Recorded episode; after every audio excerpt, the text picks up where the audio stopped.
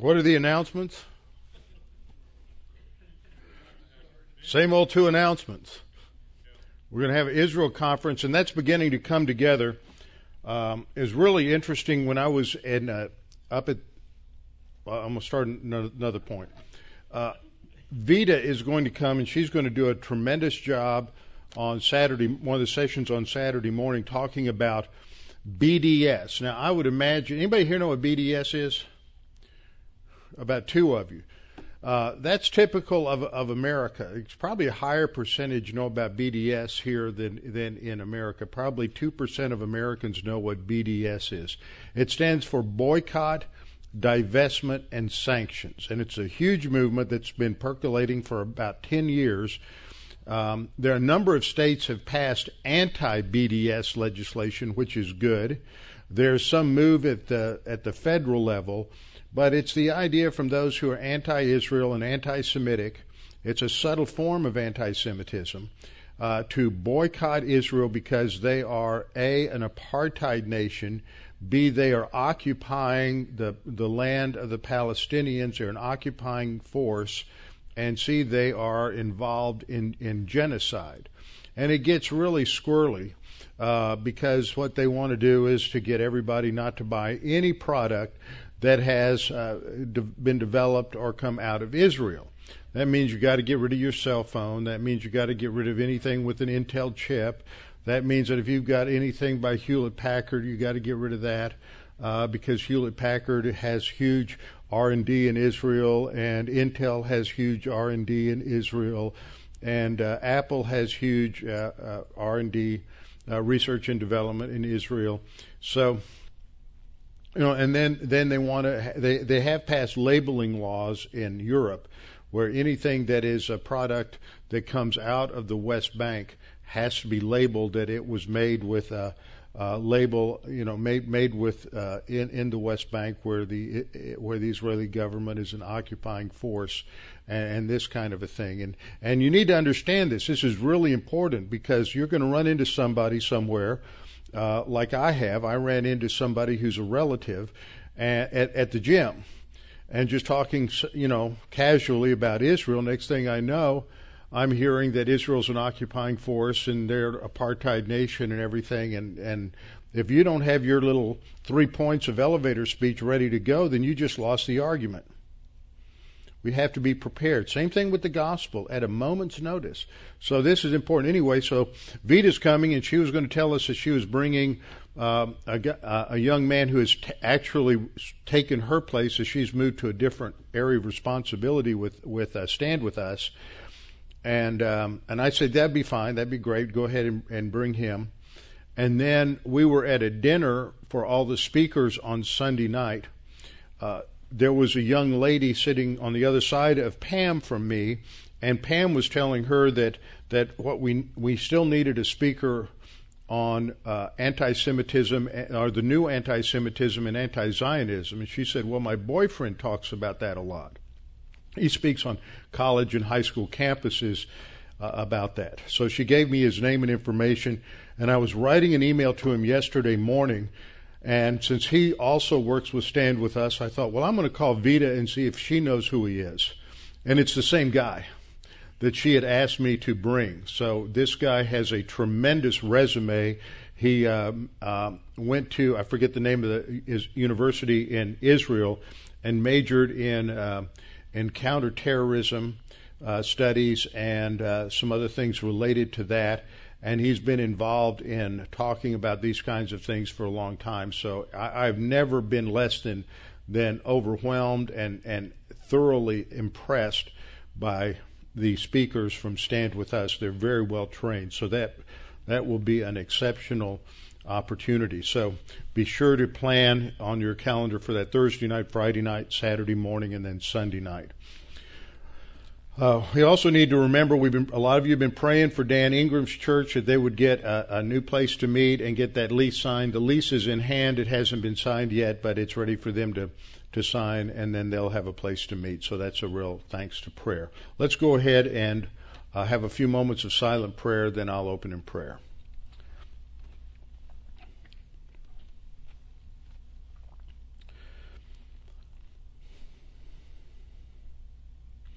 Father, we're so very grateful that we have you to come to in prayer. Father, you have provided so much for us, and through Jesus Christ we have direct access to your throne of grace. He is our high priest. He is the one who has opened up the veil so that we have access to you, and what a privilege that is that we become, can come into the very presence of the Creator God of the heavens and the earth and the seas and all that is in them, and that we can focus upon uh, who you are and how you have worked so magnificently in human history. And for that we give you praise. And Father, we pray that you would uh, help us to understand what we're studying tonight and uh, understand your hand in history as even now we face what appears to many of us to be a horrendous election, and yet we know that you are still in control. And give us the strength, the wisdom, the courage to um, continue into what appears to be further deterioration and decline in this nation, and that we may stand forth, as Paul says, as shining lights in the midst of a wicked and perverse generation. And we pray this in Christ's name. Amen. All right, open your Bibles with me to 1 Samuel chapter 16. And tonight I want to do a flyover. We finished the first part of the book, 1 Samuel 1 through 15, which deals with the first seven chapters, dealt with the person of Samuel and how God provided a new prophet in a dark time to bring light to the nation. And then we looked at the second division, which started in chapter 8 and goes through chapter, chapter 15, and that focused on the personage of, of Saul, the first um, uh, anointed, divinely anointed king of Israel. There's one king that was anointed before, but not under God's direction, and uh, that was the son of Gideon, uh, who was uh, who was named Ahimelech and uh, or Abimelech rather, and that's always uh, uh, one of my favorite trivia questions that most people slip up on. Who's the first person anointed king of Israel? The text in Judges nine says that that Abimelech was. Uh, he reigned for two years in Shechem, in Shechem. So anyway, Saul is the first divinely authorized and anointed king uh, of the United Kingdom of Israel. And in these chapters, we see the transition from Saul uh, to David. And so that's going to be our focus tonight. Now, I just want to say a word because a couple of people have asked me already how the event went on Sunday. It went very well. Uh, this was the first time they have done an event like this in uh, in Dallas, and it was held at uh, Temple Shalom, which is a Reformed uh, synagogue in North Dallas. And the purpose for this was that one individual who is a very, very large, generous uh, donor uh, for the um, for AIPAC wanted to put on an event in Dallas area for Jews and for Christians to educate them on issues related to Israel and to bring in a lot of people who were good speakers on different topics related to Israel, but especially uh, a number of them were are, were key people uh, who've spoken at AIPAC. uh, at the National Policy Conference, including uh, the national president of AIPAC, and it was all uh, very, very well done. And she's from Dallas, by the way. And it was all very well done. They had uh, three plenary sessions. Hers was one, and then there was another individual uh, who's founder of an organization. You may want to look up the website, Why Israel Matters. And he has a lot of excellent information there just from a secular viewpoint of the importance uh, of Israel, her existence, and how she benefits and blesses the whole world uh, through the very presence of Israel, through technology, through medicine, through just a host of different things. And so uh, that was well done. And then there were around 15 or 16 br- smaller breakout sessions. Attendance was a little over 300 total. And uh, one breakout session was on BDS, and that was the most uh, most well attended breakout session, you might say. There were about 65 or 70 in that one, one breakout session I went to. They had another one that was at the same time as mine.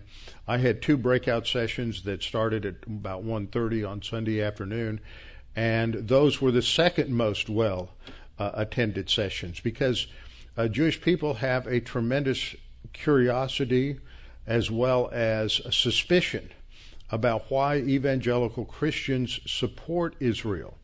And they have a lot of misconceptions. Christians, I found, have a lot of misconceptions about the Jewish community, and the Jewish community has a lot of misconceptions about the, the Christian community. And so uh, it's important to talk about this. And, and as um, Pam overheard two men talking in the hall before the session, is they don't understand how Christians can all of a sudden, it seems to them, all of a sudden be pro Jewish and pro Israel when you've got uh, close to uh, 1,800 years of Christian anti Semitism that has produced some of the most horrible uh, persecution and opposition toward any race in, in the history of mankind. And so that question has to be answered. And um, uh, we did a good job of, uh, or I did a good job of doing that, I think, because uh, with a background in church history, you have to be able to understand it. Those men did not ask their question when it came time to Q and A, so that tells me I must have answered their question. But uh, it was a good group. There were it was well attended. The people seemed to be very responsive, uh, very um, uh, had really really good feedback. So. Uh, I was very glad that I had that opportunity to go and, and to speak. Okay, let's open our Bibles to 1 Samuel chapter 16. And we just want to look at the broad overview of Samuel here. Uh, Samuel is the first personage in 1 Samuel, the first eight chapters. And then starting in 9, I think I said 7 earlier, but starting in 9, you have the rise of Saul. Uh, and then you have his decline from chapter 16 to 31 as David rises. And so what you'll see, it's not precise in terms of chapter to chapter. That would have been interesting if the uh, whoever divided the Old Testament into chapters had recognized that that it, the the narrative goes back and forth between David and Saul, and actually used that as a basis for his chapter divisions. But there are too many chapters that the first five or six verses talk about Saul or David, and then the rest of the chapter talks about the other one. So it's not a clean uh, outline or a clean division. But that's going to be our focus. And many Christians uh, over the years I've heard just love to study the life of David for a variety of reasons. But I think one reason that many of us like to study the life of David is because David was uh, a flawed human being like many of us. He had tremendous spiritual failures, but he also had some remarkable spiritual successes. And when you look at the scripture, God's description of David is what matters. He said David is a man after God's own heart. And that's a contrast with Saul, who was a man after the people's heart. He was the kind of, uh, of king that the people looked for. They wanted to have a king like all of the other nations, and so God gave them a king like all of the other nations. And I believe he was he was a believer, but he was a a failure as a believer, whereas uh, there were times that David was a failure, but he wasn't a failure as a believer. And that gives great encouragement, or should to all of us, that no matter how greatly we fail, that, that we may still find our names inscribed in God's uh, list of the great faith heroes of the church age. You look at those that are listed in Hebrews 11 as the great heroes of faith down through the Old Testament period, and there are some people there who who really, really uh, disobeyed God and had incredible. I mean, even Samson the womanizer is, is listed there, uh, and Jephthah who sacrificed his daughter to God as a burnt offering. Um, so it shows that that God's way of evaluating us is based on on grace, that He understands that we are sinners and that we are flawed, and that when we trust in Him, that we go counter to our default position, that that is a great basis for rejoicing in the heavens. And, and that's the issue with David. Being a man after God's own heart doesn't mean that David always made the right decision. He didn't. It doesn't mean that David didn't commit incredibly gross sins. He did. But what it means is that, like many of us, that our core heart's desire is that we want to grow as Christians. We want to know the truth. We want to live out the truth to the best of our ability. But we have a problem with our gnarly little old sin natures that constantly get in the way. And as Paul says in Romans chapter 7, too often we find ourselves doing what we don't want to do and not doing what we do want to do because we're not really walking by the Spirit and we have that ongoing spiritual struggle. So I think that many of us relate to David. We like to read the Psalms that David wrote, and as we go through this section, we'll look at the Psalms that David wrote in the context of of our study of uh, of First Samuel and of his life, and that just brings it home so much more. Many of David's Psalms do not have a historical indicator in them, but uh, there's about uh, 20 or so that do have a historical indicator. And so we'll go through those because that's just a great way to understand how a believer thinks and works through problems and learns to reflect upon God in the midst of extremely difficult circumstances. Historically and archaeologically, there's been a great debate over the existence of David. And in fact, up until uh, fairly recently, about 20 years ago, there was no historical uh, validation of the existence of anybody named David. When you look at the Bible and we see this great kingdom that David uh, established and, and hit the expansion of the uh, of Israel under David, and then we look at how great that that kingdom reached under its apex uh, under under Solomon, then we realize that, that this was an awesome empire in the ancient world, and yet when you read ancient histories, you go to university and you you study uh, the curriculum there, if you study ancient history, which most people don't, you study Egypt and you study the Mesopotamian cultures and you study about Babylon and especially Greece and Rome, and there's no mention of probably the greatest kingdom that existed, even though it was short, was the kingdom of David and Solomon. And many liberals, because their default position is even if, that if the Bible says it, it probably didn't happen and unless you can find it archaeologically, uh, there's no support for the Bible, and it's their default position is it's not true unless we find it mentioned somewhere. Whereas as a as a Bible believing Christian, it's true, and eventually we'll probably find some sort of validation. But just because we haven't found it yet doesn't mean that we've gotten to the end of the story yet. One of the great examples of that was that liberals loved to tout the fact in the late 19th century that the Bible talked about this great kingdom of the Hittites and they had never found any evidence of a Hittite nation.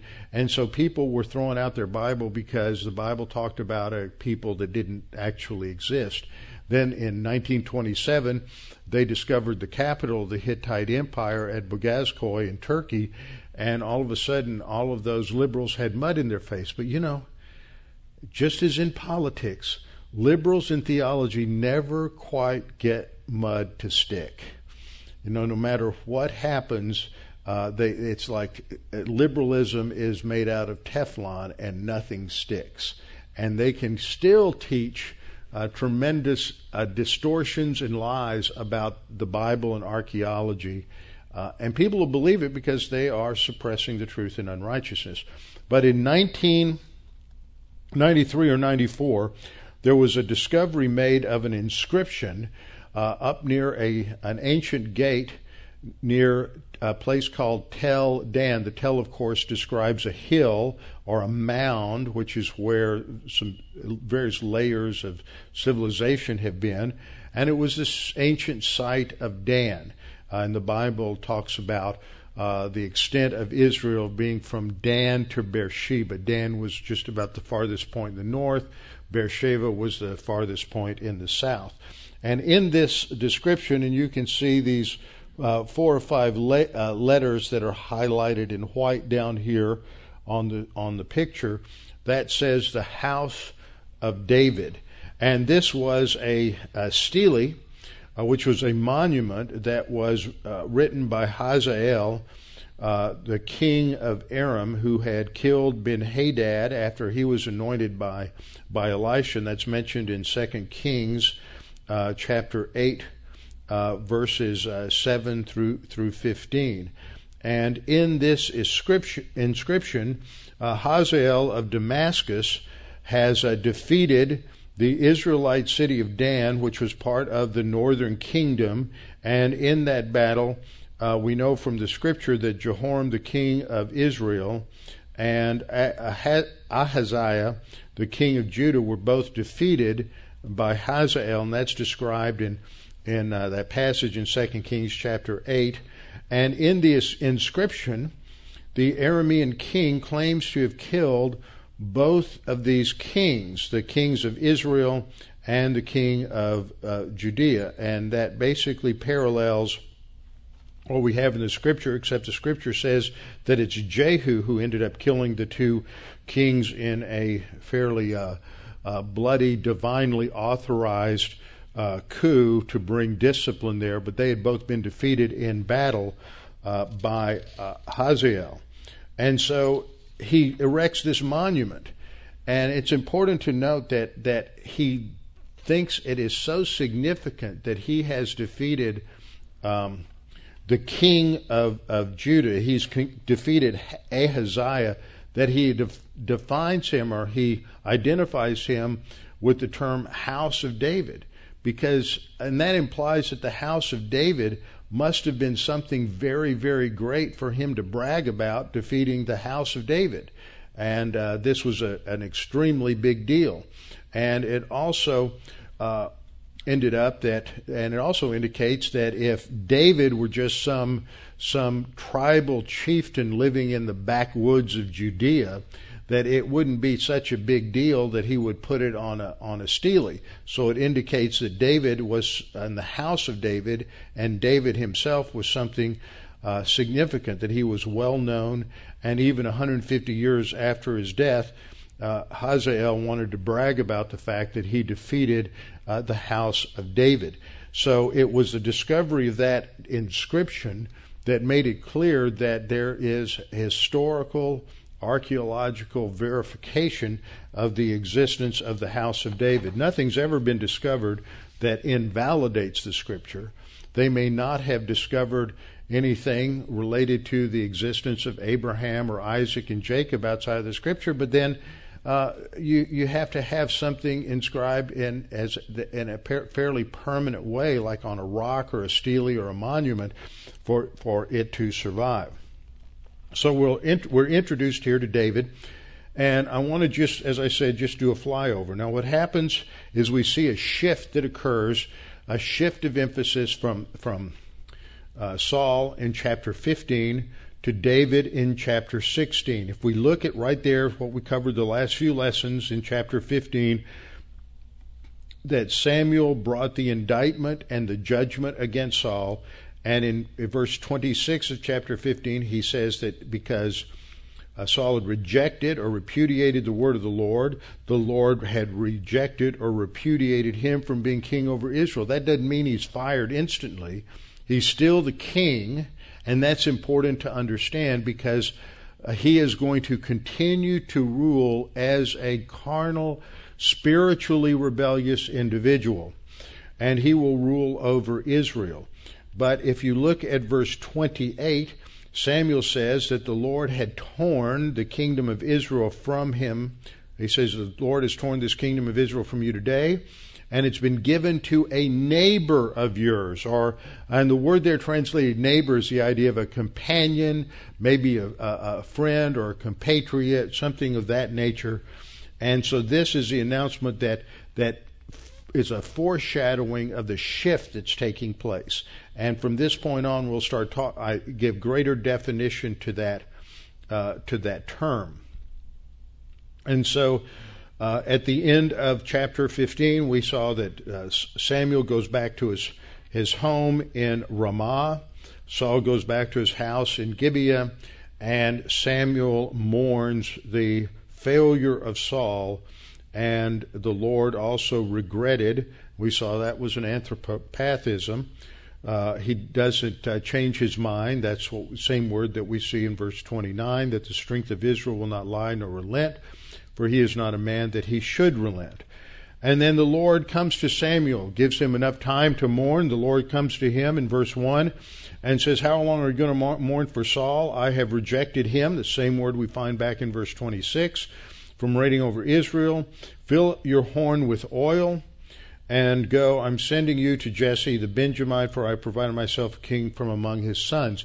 And so, what we see here in chapter 16 through chapter 20, in these five chapters, uh, we see how God is going to prom- promote and authenticate David as the messianic king. Now, we've studied this before that the Hebrew word mashach, that's the noun, uh, oh, excuse me, that's the verb, and Mashiach, the noun, refers to the anointed one.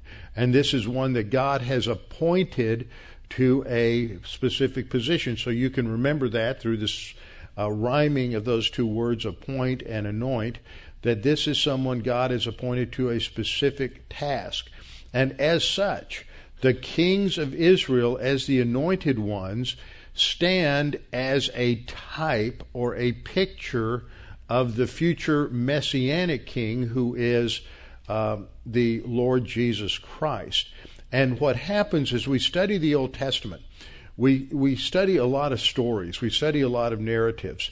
And when we study a story, we study a narrative, uh, we have to realize that this isn't telling us what to do. It's describing circumstances and situations in real time scenarios that if we are teaching in the New Testament, we can find examples of biblical truth, but prescriptive data is our prescriptions or commands are found in the New Testament.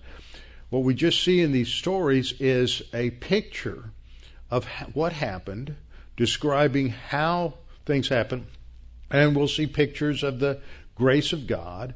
We'll see pictures of uh, human failure. We see illustrations of sin, and we see uh, illustrations of God's deliverance. We also see broader patterns. And I want to uh, tell you that, that we have a pattern that takes place here that I think is important to help understand some of the application that we see here. There's a pattern in the Saul David relationship here before Saul becomes I mean before David becomes the the enthroned king that helps us to understand something about the church age. There is a king who is ruling the domain who is a spiritual failure. He is carnal.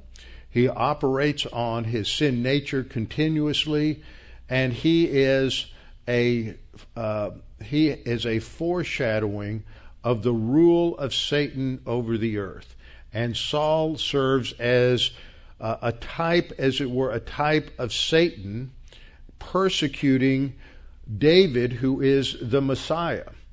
And the domain of Israel during this time is a picture of the, the rule over the earth at this time in history, at our time in history.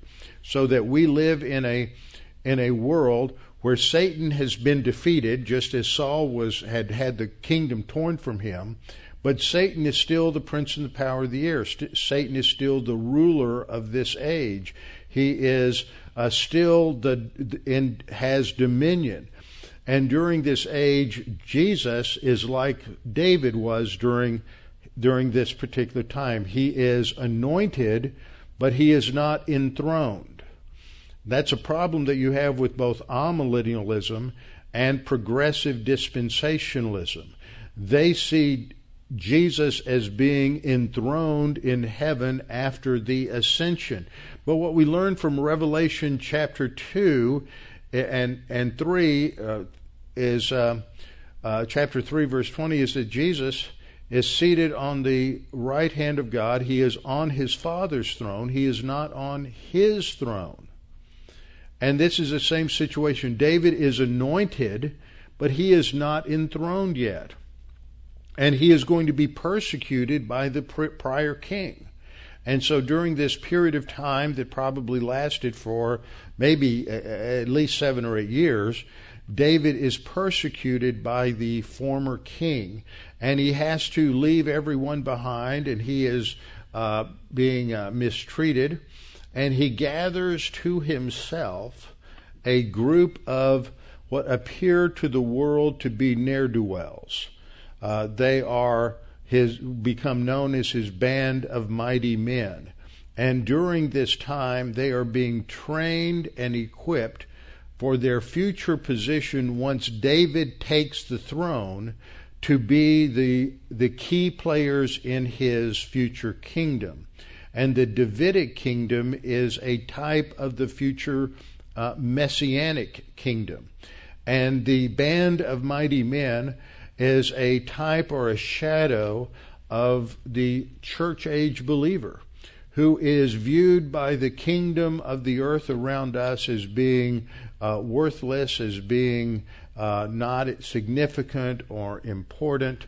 And so we are uh, cast, outcasts, as it were, like David's mighty men, and we are being trained, though, for a future position to rule and reign with the Lord Jesus Christ once he is enthroned upon his his kingdom. So what we see here, what we're going to see through these chapters are are various depictions and various patterns that uh, reflect upon uh, the church age and also reflect upon the future rule and reign of Jesus Christ. But one of the patterns that we're going to see is that the role of the messianic king, the role of the Messiah, is to protect his people.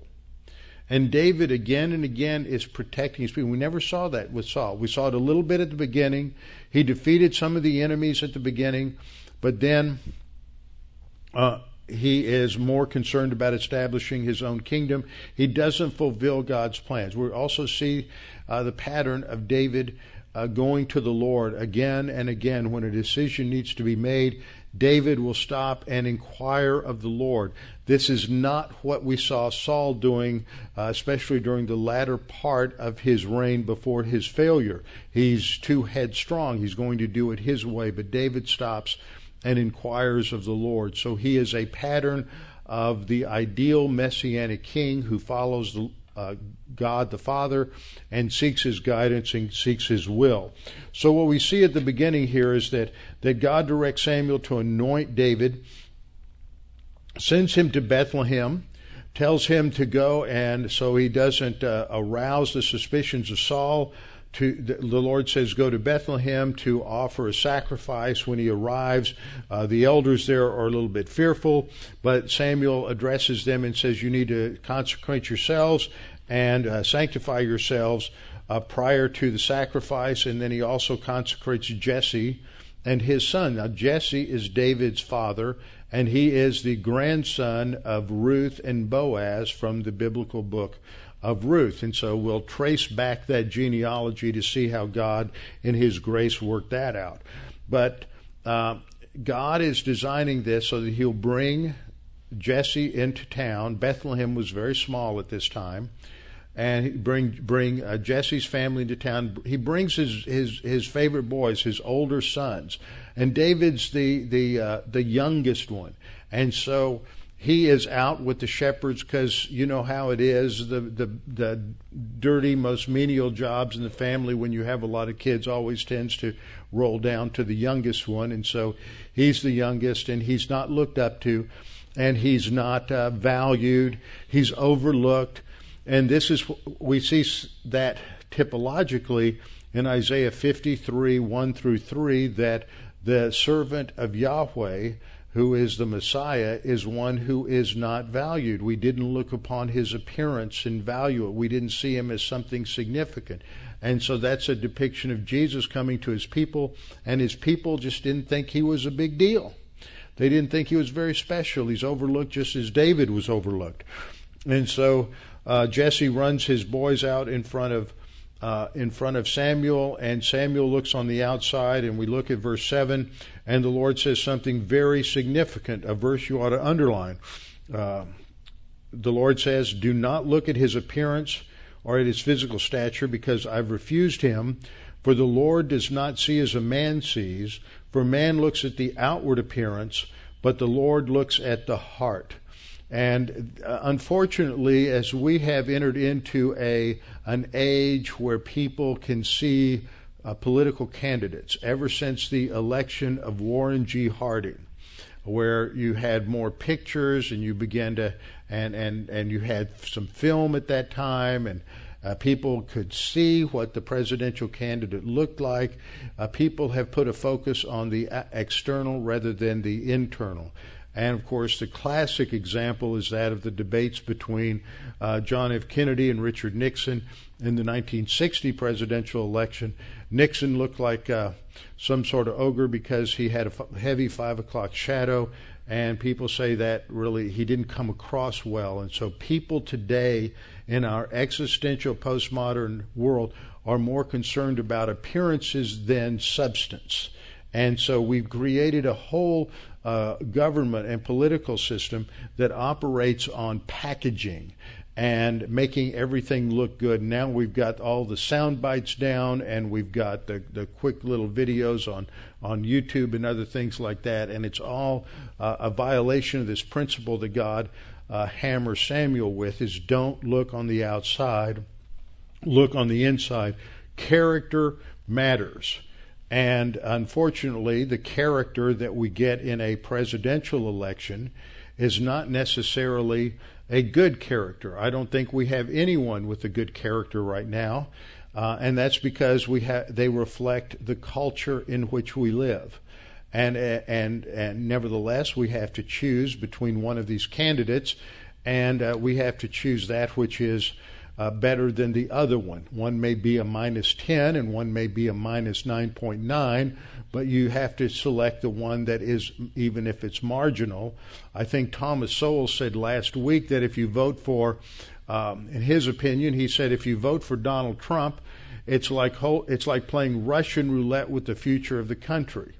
For those of you who don't know firearms, that means you have one, you have five chances out of six of surviving. And if you vote for Hillary, he said, you ha- you're, you're basically sticking a shotgun against your head and you're pulling the trigger. That means there's no chance that the country will survive. And he says, if you don't vote, you're a quitter. He didn't say it quite that strongly, but that's what he meant. He said, you've just given up. That's being a quitter. So you've got to look at a lot of other factors. Character does matter, but when you have two people whose characters are as uh, bad as they are, then you have to look at other other aspects. But um, the focal point here is that God looks at the heart. Ideally, we would have somebody who had a character that we could admire. That's not the case. So anyway, the the bottom line of it in these first 16 verses, and I'm never going to get through all of this tonight if, at the rate I'm going, is that God instructs Samuel to anoint David, and he isn't even admired or respected by his family. And then we have a shift, and we start talking about Saul. And in verse 14, we learn that the Spirit of the Lord departed from Saul, and a distressing spirit from the Lord uh, troubled him. Now, if you have a New American Standard, I think it's an evil spirit, which is a better, much better translation. It's an evil spirit. And so you can look at and circle these words that you'll see running through here. Uh, evil is mentioned two or three times in these verses, and troubling is mentioned two or three times. And what we have here is a uh, an expression of demon influence. So we have to look at, at, at the significance of this in the study of demonism and the role of Satan in history and in human government, and that um, he is being oppressed externally because it says that the uh, verse 16, the distressing spirit from God. Notice God uses fallen angels to carry out his purposes of divine discipline. We'll have to look at that. And that it is upon you, not in you. Very important to look at those prepositions. It is not the Hebrew preposition for in, which is demon possession. It is external. It is upon you. He is being oppressed externally uh, as part of divine discipline. And uh, demon possession is not resolved by music, but uh, the results of demonic oppression are, and so they're looking for a gibbor, a mighty man of valor, um, who can come and has musical talents to soothe the soul of Saul temporarily. And David does that. He David is brought out. So we see God's providential uh, care in bringing uh, David to the foreground. David doesn't have to promote himself. God is the one who is promoting him.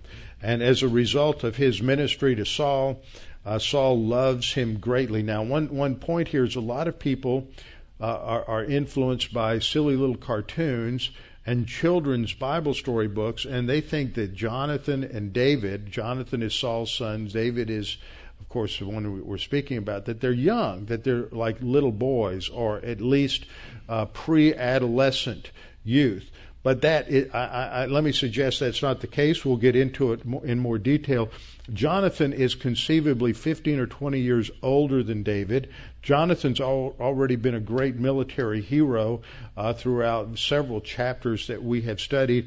David is probably a 16 or 17 year old young man.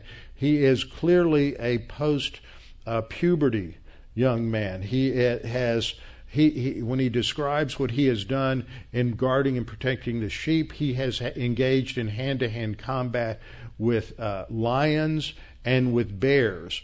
That indicates that he has a strongly developed physique and musculature.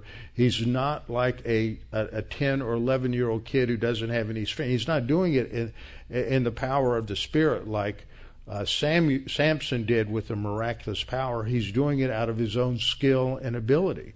So he was very likely uh, 16, 17, or even 18 years of age. Probably not quite that, quite 18 yet, because he's not old enough to go out with the military. But he has his own, he's made Saul's armor bearer here in verse uh, verse 21, which indicates that he's a, a, little bit older. He's not just a small, uh, a small child. Then, chapter 17, we come on one of the great chapters, a chapter that emphasizes that the battle is the Lord's. It's a lengthy chapter. It's a story that many of us are familiar with, the story of David and Goliath, a battle that is taking place in the valley of Elah, uh, that is just a little bit uh, west of uh, Bethlehem or Bethlehem, the home of David. And we're told that the Philistines have gathered and uh, in battle uh, against the Israelites, and they have a champion. Uh, interesting background to understand who Goliath is, but but the culture of the Philistines is very Greek. It's a lot like the what happens in the Trojan War when Achilles and Hector come out as champions on the field of battle, and whoever defeats the other one is going to be that that side wins. It's it's a uh, sudden death playoff with two champions, one from each side, determining who takes winner take take all. And the Israelites are timid and greatly afraid, according to verse 11. And when David shows up, it shows that they don't have any Bible doctrine. Because when David shows up and he hears the taunt from Goliath, he says, Well, who's this uncircumcised Philistine? Twice in verse 26 and again in verse 36, he identifies him as an uncircumcised Philistine. And why is that important? We need to talk about that. Circumcision is a sign of the Abrahamic covenant. The Abrahamic covenant promised this land to the descendants of Abraham, Isaac, and Jacob. And what David is saying is he has no right to this land. God gave it to us. The battle is the Lord's. Let's go defeat him. You know, what's the problem? And so uh, he volunteers. Uh, Saul wants his credentials, and he talks about what he did when he was a shepherd boy. That he uh, killed the lion whenever a lion or whenever a bear came against um, came against the sheep. He would go out and he would kill them by hand. Uh, now that's that's very possible.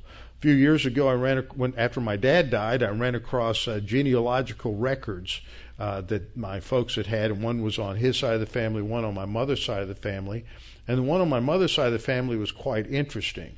If you've ever read Louis L'Amour, I, that's how I got through seminary, sort of bubble gum for the mind. Uh, he has these great Western heroes that could, you know, they, they, they jumped, uh, they ran faster than a speeding bullet and they were more powerful than a locomotive and all of these things. They were faster than anybody else. Well, one of my ancestors uh, walked from Hope, Arkansas to Nacogdoches, uh, pulling a mule with his wife and one year old on it. And then he went off and hired out to a bunch of settlers up on the Red River. And that's what he did. He hunted bear. And, and this, I read this on the Texas State Historical uh, Society uh, website that in one encounter, uh, bears chasing him down a trail, and he hid behind a tree. When the bear went by him, all he had was his knife. He reached over and stabbed the bear from the opposite side, so the bear would think he was being attacked from the other side. And he plunged his knife into the heart of the bear, killing the bear uh, eventually. And then another time, he's in a dugout canoe on the Red River, and uh, they're attacked by a bear who overturns his canoe and he gets up and of course his powder's wet because this is like 1820 and um, you had flintlocks and so he started clubbing the bear first time he hit the bear over the head he broke the stock so all he's got is the barrel and then he beat the bear to death with the barrel of the rifle those people were real men Okay, David is like that. So when people say, oh, that's impossible for him to kill a bear or a lion with his bare hands, no, it's not. We live in a pansy generation today. Who don't, people who don't know what real men can do, and re, that's what built this country was real men who could do things like that. David was cut from that cloth, but he trusted the Lord. That's the that's the additional factor. He trusted in the Lord, and uh, that gave him a pattern just in our life. When we're doing our day to day jobs, we need to learn to trust the Lord, and then when the big battles come, then we've practiced it and God is able to take care of us. And we're able to trust in him. And so David kills Goliath, and then he's awarded and rewarded by, uh, by Saul. And uh, God is the one, ultimately, of course, who is rewarding him and elevating him in the eyes of the people. So after the defeat of Goliath, uh, he's going to get uh, Saul's oldest daughter to be his wife. And uh, um, and that doesn't quite work out. And so the next one down, Michal is going to be uh, given to David, and uh, and she's in love with David, but also uh, her brother Jonathan, the oldest son, uh, loves David. They become close, close friends, closer than brothers. And Jonathan and David made a covenant. We're told three times as you go through the narrative. There's this covenant that's made between them. Jonathan is pictured as not only a great warrior, but a man of integrity, and he's very, very different uh, from his father. And but as David uh, realizes the acclaim of the people, and that he is uh, elevated, and they praise him more and more, singing hymns extolling his virtues, Saul becomes more and more jealous, and we continue to see this this murderous rage uh, develop in Saul. In fact, I've listed as I've gone through this. I've come up with some d- different numbers because some of these are a little difficult to identify, but at least 14 different attempts by Saul to kill David. Saul is clearly out of fellowship. He is clearly in rebellion against God. He is clearly operating totally on his sin nature. And David, as we will see in two different uh, situations, David is alone with Saul, has every opportunity. In fact, his men are saying, Kill him, kill him. God's given you this. It must be God's will. Look at the circumstances. How many Christians mess up their lives because they make circumstantial decisions based on God's will and think it's God's will. Uh, David's men said, Saul's right there. He's asleep. All you have to do is slide your sword right in there and he's dead and you're king. And David says, it's never right to rebel against authority. That's what, see, that was the great condemnation against Saul was rebellion is, is the sin of divination. And he refuses to rebel against Saul even when Saul is wrong, no matter how wrong Saul got. That's real hard for us to understand. Saul is out to murder him. So can't David just, just defend himself and kill Saul? And David says, I can't lift my hand against the Lord's anointed. The, the end doesn't justify the means. Uh, two wrongs don't make a right. So I'm not going to do it. And so uh, throughout this period, in these chapters from chapter uh, 18 and 19 and 20 we see this that David's living with Saul but Saul continues to try to put his life in danger when he gives uh, his his daughter Michal uh, to Saul I mean to David his wife. He says I've got a great idea for a dowry. And what he's really thinking is I don't need to be the one to kill David. I need to let the Philistines do it for me. And so he says, This is what I want for a dowry. I want you to bring me a hundred Philistine foreskins. That means you've got to go out there and circumcise a hundred Philistines. That probably means you have to kill them first because they won't get, let you get that close otherwise. And to kill a hundred Philistines, that easy, isn't going to be that easy, and he's probably going to lose his life. Well, David is very grace oriented. And so David goes out and he brings him 200 Philistine foreskins. He goes, he doubles it, and God blesses him and gives him the gives him the victory. Uh, Saul continues to um, uh, have these uh, encounters with this distressing or this evil spirit. In fact, one time he, he twice tries to kill. That's why I, I, missed that when I counted up some time ago. Is that in verse uh, chapter 18, verse 11? Uh, David, it says at the end, David escaped his presence twice. So that's two indicates two different attempts. So right now I've come up with at, at least 14 different attempts, and uh, and yet throughout this time you also have the bright light of Jonathan's loyalty to David.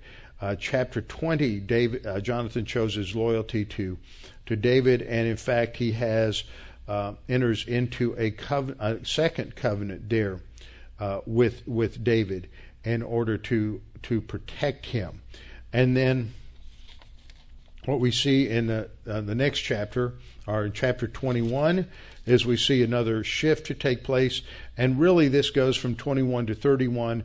We see this pattern of uh, Saul continuously attacking David he seems like he's more concerned about killing David than he is about killing other enemies or destroying the Philistines or finishing the job of uh, killing the Amalekites. Now, if you think about that, that sort of sounds a little bit like like uh, what happens in modern politics. See, when sin reigns in a man's soul, it distorts their values. So, what we have is a president who is more concerned about spewing hatred towards his political opponents than he is dealing with the enemy of Islam or the enemy of Iran. And that just shows that this man is totally under the control of his sin nature, and nothing can be more destructive of a nation than to have a leader who operates on his own narcissistic uh, sense of reality and he's just feeding his sin nature. So, what we have is a picture of this kind of thing with, with, um, uh, with Saul and David. And in chapter 21, we see that David has escaped from Jerusalem and that he has gone to the cave of Adullam, uh, which is uh, somewhere near um, En Gedi. He's in the cave of Adullam, and we'll come he'll come back there later on. And he begins to gather a group of those around him. His father's house, his brothers uh, join him, and then in verse 2, we read, And everyone who was in distress, everyone who was in debt, and everyone who was discontented gathered to him. So he became captain over them, and there were about 400 men with him. This will expand later to 600 men. But this is his cadre. This will be the core of his future army. This will be the core of his, of his administration. And he's trying to hide from Saul. And so, uh, first of all, we read that as he as he escapes, he's going to go uh, in chapter twenty. He, and he's, he's, as he's uh, that was chapter twenty two. I'm sorry, my eyes slid to the wrong part of the page. in chapter twenty one, as David is escaping, he goes from from the Temple Mount north, slightly northwest, where the Hebrew University is located today, on Mount Scopus, and on Mount Scopus, this is where uh, the the Nob, the city of the priests, was located, and David goes there seeking bread, seeking sustenance for those who are escaping with him, and so uh, Ahimelech, the priest, is going to uh, aid him and uh, give him some of the bread that's sanctified for the priest because uh, and this will be used as an example by the Lord Jesus Christ later that that the law was made for men and and here were these hungry men and David fed them uh, with the with the bread for the priests, and that this was totally uh, acceptable. But there's a spy out there watching them who's going to report to, to Saul that um, uh, that David and his men have escaped and that the priests have aided them. And so in chapter 22, after we learn a little bit about uh, uh, after we learn a little bit about uh, David's mighty men, the, the scene shifts back in verse 6 to Saul. And when he hears about what the priests have done, uh, he orders their execution, and nobody will do it. But this Doeg the Edomite, who was the spy that reported on this, is not Jew- uh, Jewish. He's not an Israelite. He's an Edomite. He's a distant cousin, a descendant of Esau from Edom. And so he says that he will do it, and so he turns out to be the uh, the great assassin who is going to kill almost all of the priests. And so Abiathar, uh, who is the um, uh, son of Ahimelech, escapes. All the others are killed. He escapes, and he will be the next high priest. And he joins David and tells David what Saul has done in killing uh, the Lord's priests. And so David is going to protect him. This is his function as as the Messiah. And then we're told that that um, uh, David learned that the Philistines were attacking another city down in the south, a city called Keilah. And here we have a picture. Here, this is a cave of Adullam. Was I, I misspoke earlier? I had him over, uh, over here near En Gedi. Cave of Adullam is over here uh, east of, uh, excuse me, west of Bethlehem. Just south of there is Keilah, and this town is being attacked. It's an Israelite uh, town or village, and it's being attacked by the Philistines. And so when David hears, he what does he do? He doesn't do like Saul and say, "Well, let's immediately go take action." He doesn't. He he inquires of the Lord. So we're told in verse two, he inquires of the Lord, "Should I attack the Philistines?" And God says, "Go attack the Philistines, save Keilah." But then when he tells his men, his men says, "Man, we're afraid to do this. How do we know this is God's will?" Um, this is going to be tough. The Philistines outnumber us, and they, they're tougher than we are. And so David went back and asked the Lord a second time, and the Lord said, uh, Go to Keilah, I will deliver the Philistines into your hands. And so he tells his men, and they go with him, and they um, uh, strike a savage blow, we're told, against the, um, uh, against the Philistines. And then word gets back to Saul that David is down there, and this is another attempt on Saul. He decides to gather his troops to go after David, and uh, he's going to attack David and try uh, try to kill him. And yet, in all of this, uh, David is uh, focused on the Lord, and he says, "Well, Lord, do I stay here in Keilah or do I leave?" And the Lord says, "Get out of town." Because they're going to betray you to Saul. And so he left town now with 600 men, and he escapes because he's walking with the Lord. And we see this contrast between uh, Saul and, and David. And he goes and he's hiding. He goes to the wilderness of Ziph. He goes down through the wilderness of Maon. And then he goes to this area called the rock that, that they named the rock of escape. Uh, because Saul's been chasing him, and then he hears about the Philistines somewhere else, and so he, he gets diverted. That's the providence of God. He diverts Saul's attention. That's described in chapter 23, verses uh, 27 and 20 or 26 and 27. Um, and so Saul has to go uh, uh, fend off the Philistines, and this allows David to escape. So they call that place the Rock of Escape. And then he goes from there in verse 29 down to En Gedi. And En Gedi is located down here right along the coast, just north of where Masada is located, and somewhere up uh, about probably about 15 miles north of there is where Qumran is located. A beautiful, beautiful site. Um, on my Israel trips lately, we haven't been able to go there for, for a couple of different reasons, usually related to schedule and heat. But hopefully, we'll make it this this this next time. So David, we're told, uh, uh, is now is wandering through the wilderness trying to escape from Saul. And in chapter 24, we have the first of those in- incidences where, where Saul goes into a cave. It's somewhat humorous. Saul goes into a cave to be, um, I mean, excuse me, David and his men are hiding in this cave. Saul goes in the cave to, to relieve himself. And he's just feet from David, and his men say, "Kill him! Just you just got stick your sword out there, and you'll stab him, and he'll die." And and David, it says, David cut off the hem of his garment And then it says that David's heart uh, sort of nagged at him, but that's not the, the, the word in the Hebrew. The word in the Hebrew is it smote him. It's the same word used for killing somebody.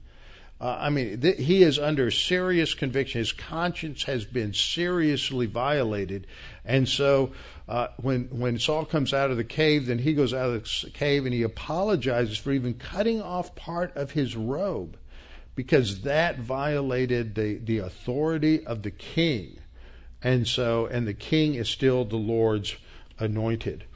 Uh, chapter 25 is a long chapter, a very interesting story. I'll just quickly summarize. The chapter begins with the death of Samuel and it ends with the loss of his wife, uh, Michal, who is married off by Saul to someone else. In between, we're told the story of, it's a funny story, it's the story of a man named Nabal. Nabal is a Hebrew word for a fool, and he acts the fool. He's got a beautiful, wise wife. She's a great pattern for biblical womanhood, and he is a pattern of pagan uh, foolishness.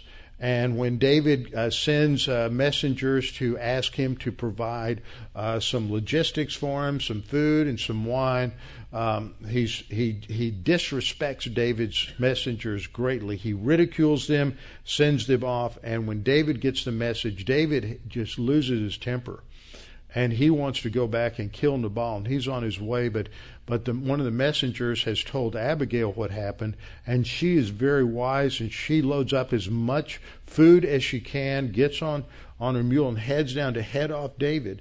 And she pleads with him, gives him a solid rationale for why he shouldn't kill Nabal, and David listens to her. And so he doesn't do that. He, this keeps him from committing a horrible sin. And she goes back. She tells uh, Nabal, Nabal uh, uh, heart is hardened. And then 10 days we see God intervening.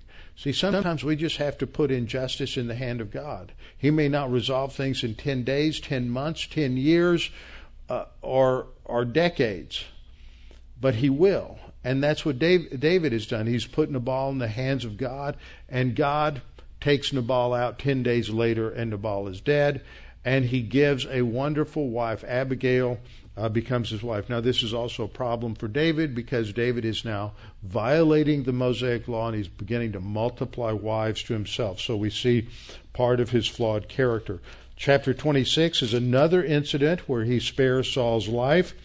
But after all of this, by the time we get to chapter 27, David uh, has to fi- find some place to go. He's under incredible pressure. He's got 600 people to take care of, and Saul is trying to kill him. And so he goes over to the enemy, goes to the Philistines, and he goes to uh, Achish, and he is going to tell um, uh, uh Achish is the king of Gath, and he's going to tell Achish that he'll work for him. But uh, Achish's men began to tell him uh, that he's um, um, they're, they're somewhat suspicious of David. But David uh, is given Ziklag. It's another village that is down here in the in the south uh, east. See, here's uh, Gath up here, and here's Ziklag down here. He's given this village where he can put up his men. And from this stronghold, he's going to attack the Amalekites and these other groups in the south. But he's not going to tell. Um, he's not going to tell Achish who he's fighting. He's going to make it look like he's fighting the Israelites, so that that Achish will trust him. But he's actually continuing his messianic role to protect the Jewish people to protect Israel and to provide for them and to give them security. And so uh, he gains the trust of Achish. And now in chapter 28, we have the story shifting back to Saul, where Saul now is just at the end of his uh, rope. He has lost it completely spiritually to where he's going to seek help from a uh, a, a, witch, who actually a diviner, a necromancer, uh, the witch of Endor. And so he goes to her to find out what should he do. He Samuel's dead. He can't get the word from the Lord. God won't speak to him. What am I going to do? He is absolutely at panic. And let me tell you, this happens with believers. I have seen this a number of times. The biggest test you're ever going to face is when you get past 60 And if you haven't learned doctrine by then, you better start learning it after you get past 60. Because things will happen. And I have seen people who have spent their life listening to the word but not totally internalizing it. And they get up into times when they get some serious health problems.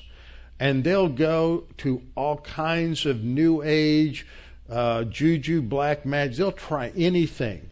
Anybody who says, you know, I can solve your problem. I can do it through acupuncture, acupressure. I can do it through through uh, aromatherapy. I can, you know, I can cure your stroke, your your cancer with, you know, and they'll spend their fortune trying to solve a problem through something that is illegitimate. Now I'm not saying every one of those are illegitimate, but they will but they won't cure strokes and they won't cure cancer.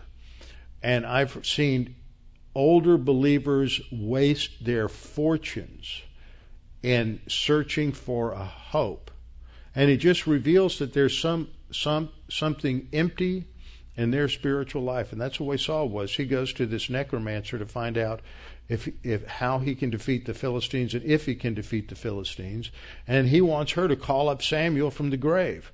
And when Samuel shows up, it scares her to death because she's never done this. She's been in, in league with a demon the whole time.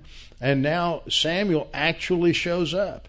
And then Samuel announces that Saul, you're going to die tomorrow. You and your sons will be with me. And that's exactly what happens. And it's just tragic. But before we get to chapter 31, uh, what happens is that we learn two things about David in chapter 29 and chapter 30. First of all, God providentially protects him from being in the Philistine army, which is going to attack Israel. And so the, the Philistines, other Philistines, become suspicious of David and tell Achish, you've got to get rid of him. So Achish sends him back home. When he goes back home, he discovers that there's been this assault by the Amalekites, and they've captured the wives and the children of many of his of, of his people. And so he goes after them once again, functioning as a messianic king, protecting his people and providing security. And so he does that while Saul is going to the necromancer. And then the next day, of course, there's the the battle between Saul and the Philistines on Mount Gilboa, and his sons are killed. He is uh, probably fatally wounded, uh, arrows sticking out all parts of his body, and he begs his armor bearer to kill him. His armor bearer won't take the life of, of the Lord's anointed either, and so Saul has to fall on his sword. And so that is where we end in the story. Saul is dead. The Philistines decapitate him. They hang his body from the walls of uh, Beit Shan. And then uh, when the men of Jabesh Gilead, who are distant relatives of Saul, hear about it, they have a night raid on on uh, Beit Shan, and they take down his body and take it back across the Jordan, and they bury it uh, over in uh, in in Gilead. So that is how First Samuel ends. But that's not the end of the story because remember, the story continues. First Samuel is really the first part of a whole book, a two part book that couldn't be published in one volume, so they broke it into two scrolls, and you have First Samuel and then Second Samuel. And the end of Second Samuel, you see the glorious grace of God in elevating Israel. They're given a leader, but not one they deserve. You've often heard me say that we often get leaders we deserve. We have a leader this nation deserves right now. We'll probably get another one in November. But every now and then, God gives us a leader we don't deserve. The Israelites had not turned back to God. There's no indication anywhere in 1 Samuel that they had turned to God. But God gave them a leader they didn't deserve. God graced them out and gave them somebody special, gave them David. And we need to pray in this country that God would give us a leader that we don't deserve a leader that will be a man after God's heart. Because only then will we see this country turn around. And it's not going to happen just because of politics. It can only happen if we have a spiritual reformation in this nation. And otherwise, we will continue to deteriorate. Let's close in prayer. Father, we pray for our nation. We pray for our leaders. We, we know that there are some men who are godly men, have godly character, who are in positions of influence and positions of power. But the pressure they are under is, is incredible. Uh, maybe some of them have some failures and flaws in their life that, that have been uh, brought to someone's attention. Maybe they're being blackmailed. Maybe they're being threatened. Uh, we see men who go to Congress and they have all the right ideas and the right values, and then all of a sudden they've done a 180, and, and we can't explain it. And we see others that go to Congress and they don't make much money, but within a few years they're worth uh, maybe a million or two million or three million dollars. The corruption is extensive. And Father, the only thing that can turn around a culture is a turn to your word. Only a transformation from the inside out. Only as the heart is changed. And it can only be changed by God the Holy Spirit and your word. And unless that happens, as long as this country has people and leaders who follow after the lust patterns of their sin nature, then this culture will be under your judgment and it will continue to uh, suffer uh, greatly. Because what needs to happen is there needs to be a transformation of the heart and that can only come by turning to you. And apart from that there's no hope and there's nothing to give us stability but Father, we pray that you would, in your grace, give us someone we don't deserve, someone who has uh, eternal values, someone who can lead and someone who can motivate and someone who understands what the real issues are. And we pray that you would provide such a person for us that we may continue to be a light to the world, sending out missionaries, proclaiming the gospel, and being a bulwark of faith in Jesus Christ. And we pray this in His name. Amen.